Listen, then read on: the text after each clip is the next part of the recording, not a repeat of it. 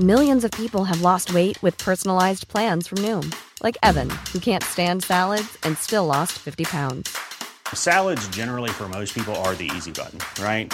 For me, that wasn't an option. I never really was a salad guy. That's just not who I am. But Noom worked for me. Get your personalized plan today at Noom.com. Real Noom user compensated to provide their story. In four weeks, the typical Noom user can expect to lose one to two pounds per week. Individual results may vary. I'm Sandra, and I'm just the professional your small business was looking for. But you didn't hire me because you didn't use LinkedIn jobs. LinkedIn has professionals you can't find anywhere else, including those who aren't actively looking for a new job but might be open to the perfect role, like me. In a given month, over 70% of LinkedIn users don't visit other leading job sites. So if you're not looking on LinkedIn, you'll miss out on great candidates like Sandra. Start hiring professionals like a professional. Post your free job on linkedin.com/achieve today.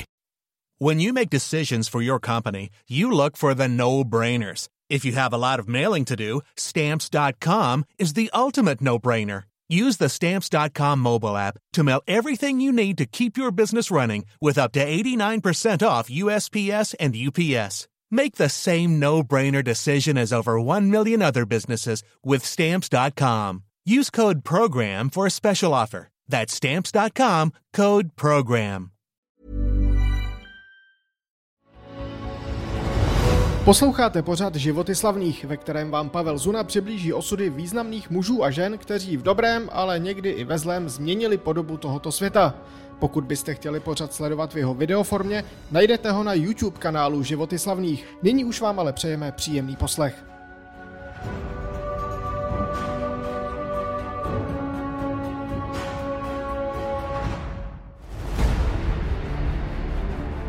Srpen 1980. V Gdaňsku vstupuje do okupační stávky 15 000 zaměstnanců místních loděnic. Protestují proti propuštění jeřábnice Anny Valentinovičové pouhých pět měsíců před důchodem. Stávka potrvá tři dny a protestující nakonec dosáhnou svého. Valentinovičová může nastoupit zpět. Jak se ale brzy ukáže, tenhle protest to bude jen začátek. Následovat budou další a v nich už zdaleka nepůjde jen o budoucnost jednotlivce, ale rovnou všech 35 milionů Poláků. Série protestů povede ke vzniku dnes už legendárního odborového hnutí Solidarita a v konečném důsledku pak ke svobodě.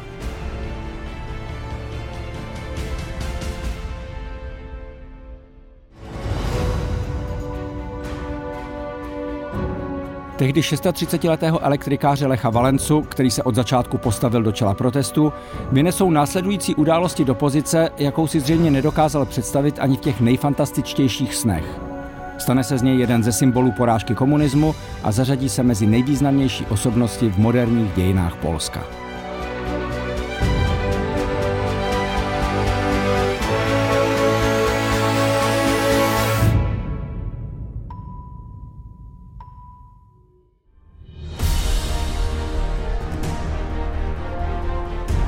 Pro pochopení situace v Polsku a tedy i životního příběhu Lecha Valenci se musíme vrátit ještě 10 let před onen rok 1980. V prosinci 1970 je komunistické hospodářství u konce s dechem. Obchody s její prázdnotou a to málo, co v nich je, mouka, vejce, cukr, ryby a maso, musí komunističtí pohlaváři ještě zdražit v průměru o 30%, aby zachránili zemi před ekonomickým kolapsem. Bídou sužovanému obyvatelstvu dochází trpělivost. Hlavně na severu Polska vychází lidé do ulic. Demonstrují před stranickými sídly, hází kameny do oken, někteří se pustí do rabování obchodů. Brzy se k pouličním demonstrantům přidávají protesty zaměstnanců velkých závodů. Jako první vyhlásí stávku obří loďařské závody v Gdaňsku a Gdyni. Jedním z hlavních členů stávkového výboru je už tehdy právě Lech Valenca. Protesty se rozrůstají do obřích rozměrů, přidávají se další závody a tak se komunističtí funkcionáři rozhodnou pro radikální řešení. Proti demonstrantům pošlou 500 tanků, 700 obrněných transportérů a 32 tisíc vojáků. Tím mají šéfem polských komunistů Gomulkou dokonce povoleno do demonstrantů střílet. Výsledek 41 mrtvých, 12 raněných, 3000 zatčených. Oběťmi jsou hlavně mladí lidé, v mnoha případech jen náhodní kolem jdoucí. Protesty jsou nicméně potlačeny. Valenca skončí na pár dnů ve vyšetřovací vazbě, ale brzy ho propustí a on může dál pokračovat ve své práci, co by loďařský elektrikář. Jeho kritika režimu ale tímhle okamžikem neusíná. Naopak. Pořádá diskuze s dělníky, distribuuje ilegální tiskoviny, je členem zakázaných svobodných odborových svazů.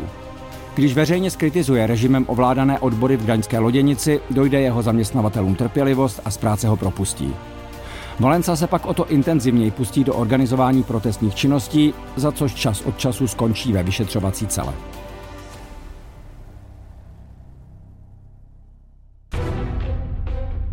A ještě tu máme jedno malé odbočení, které s příběhem zdánlivě nesouvisí, ale opak je pravdou.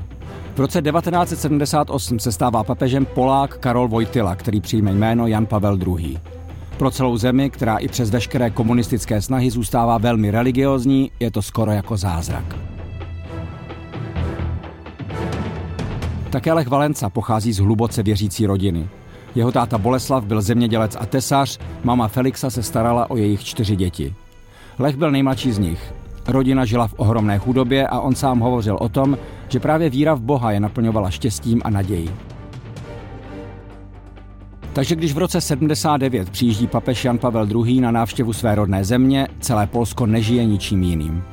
A když 2. června na závěr kázání před 100 tisícovým davem ve Varšavě pronese papež následující slova, má to na Poláky takřka magický vliv.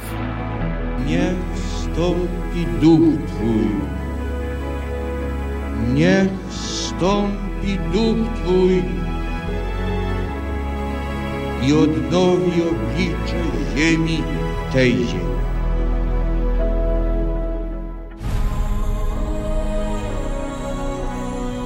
Poláci zatouží po svobodě. Tím spíš, že hospodářská situace je v létě 1980 opět neudržitelná.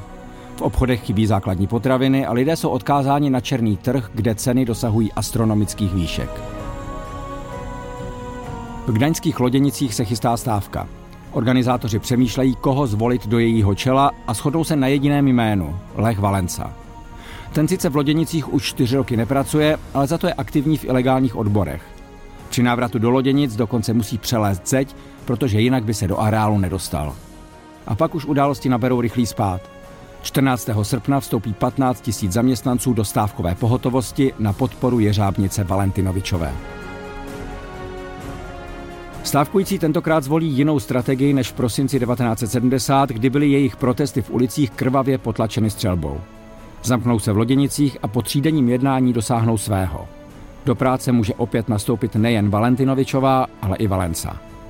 Stávkující navíc dostanou slib, že nebudou potrestáni, že vznikne pomník obětí stávky z prosince 1970 a proběhnou svobodné volby do odboru.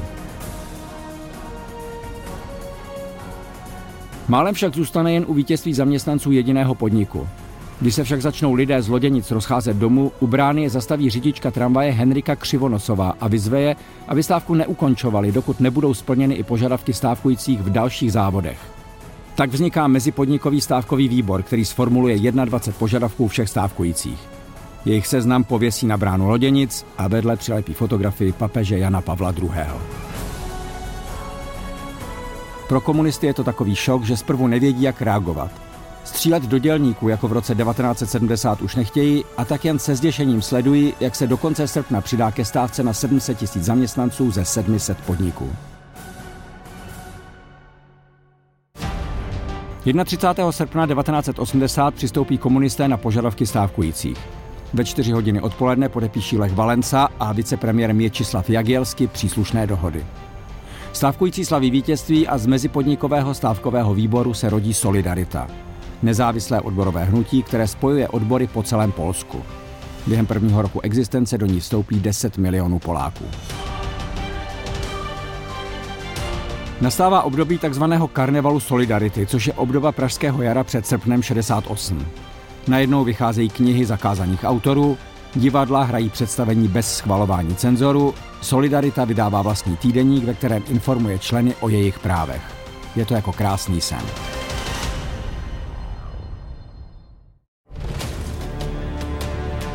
Uvolnění poměrů v Polsku a obrovskou popularitu Solidarity však samozřejmě sledují s nalibostí sovětští komunisté v čele s Leonidem Brežněvem. Ve hře je vojenská intervence jako v srpnu 68 u nás. Pro invazi se na jednání v Moskvě v prosinci 80 vyslovují především představitelé Československa a Německé demokratické republiky Gustav Husák a Erich Honecker. S útokem na Polsko naopak nesouhlasí komunisté z Maďarska a Rumunska. Nakonec se komunističtí vůdci rozhodnou vyřešit situaci jinak. Polský generál Vojčech Jeruzelsky vyhlásí v zemi výjimečný stav a hned v prvních hodinách zahájí polská tajná policie zátah na představitele Solidarity po celém Polsku. Hnutí je postaveno mimo zákon, Lecha Valencu policisté zatýkají v prosinci 81. Na svobodu se dostane až téměř po roce. Z kraje roku 83 se pak Valenca vrací do gdaňských loděnic na pozici řadového elektrotechnika. O dva roky později je však už opět v čele pololegálních podnikových odborů.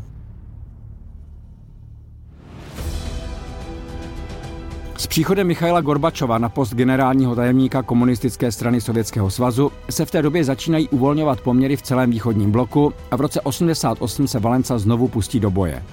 Vyhlásí stávku s cílem zlepšit postavení solidarity v Polsku. A opět je úspěšný. Solidarita se stává legitimní organizací, de facto politickou stranou. V roce 89, kdy komunistickým režimům v Evropě zvoní hrana, pak Solidarita vyhrává parlamentní volby a Lecha Valencu si 9. prosince 1990 zvolí Poláci za svého prezidenta. Příběh elektrikáře z gdaňských loděnic dospěl k neuvěřitelné pointě.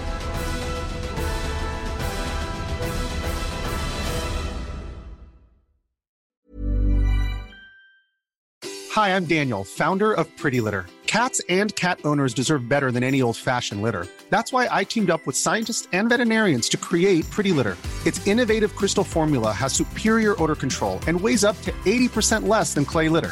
Pretty Litter even monitors health by changing colors to help detect early signs of potential illness. It's the world's smartest kitty litter. Go to prettylitter.com and use code ACAST for 20% off your first order and a free cat toy. Terms and conditions apply. See site for details.